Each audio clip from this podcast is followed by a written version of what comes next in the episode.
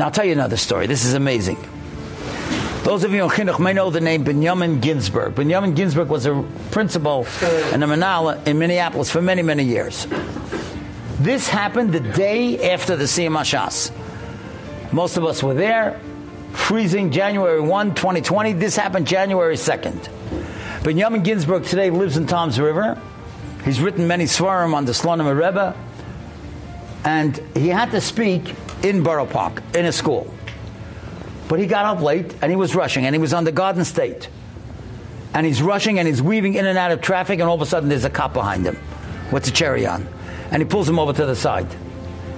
Benjamin Ginsburg opens up the window and the cop comes over to him. The first word that he says to him, Did you learn your page today? he says, What? He says, I was an officer yesterday at MetLife Stadium, a giant stadium. I saw and I heard how all of you people, you celebrate that you learn a page. Do you know that one of my fellow officers said to me he would like to be Jewish? He never saw a nation like this. They're making a party, tens of thousands are singing and dancing, no one is drunk. And not only that, what are they making a party about? Not a birthday, not some wild thing, because they studied a page and they understand it. That's why they make a party. I would like to be a Jewish person.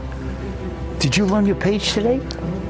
So Rabbi Ginsburg says, Officer, I must tell you the truth, I haven't learned it, but I promise you I'll learn it this afternoon.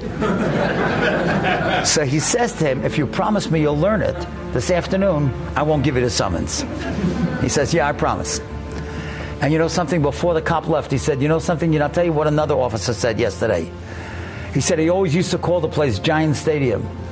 He said, but yesterday he realized it's a stadium of giants. Isn't that amazing? A walking, talking Kiddush Hashem, all of us.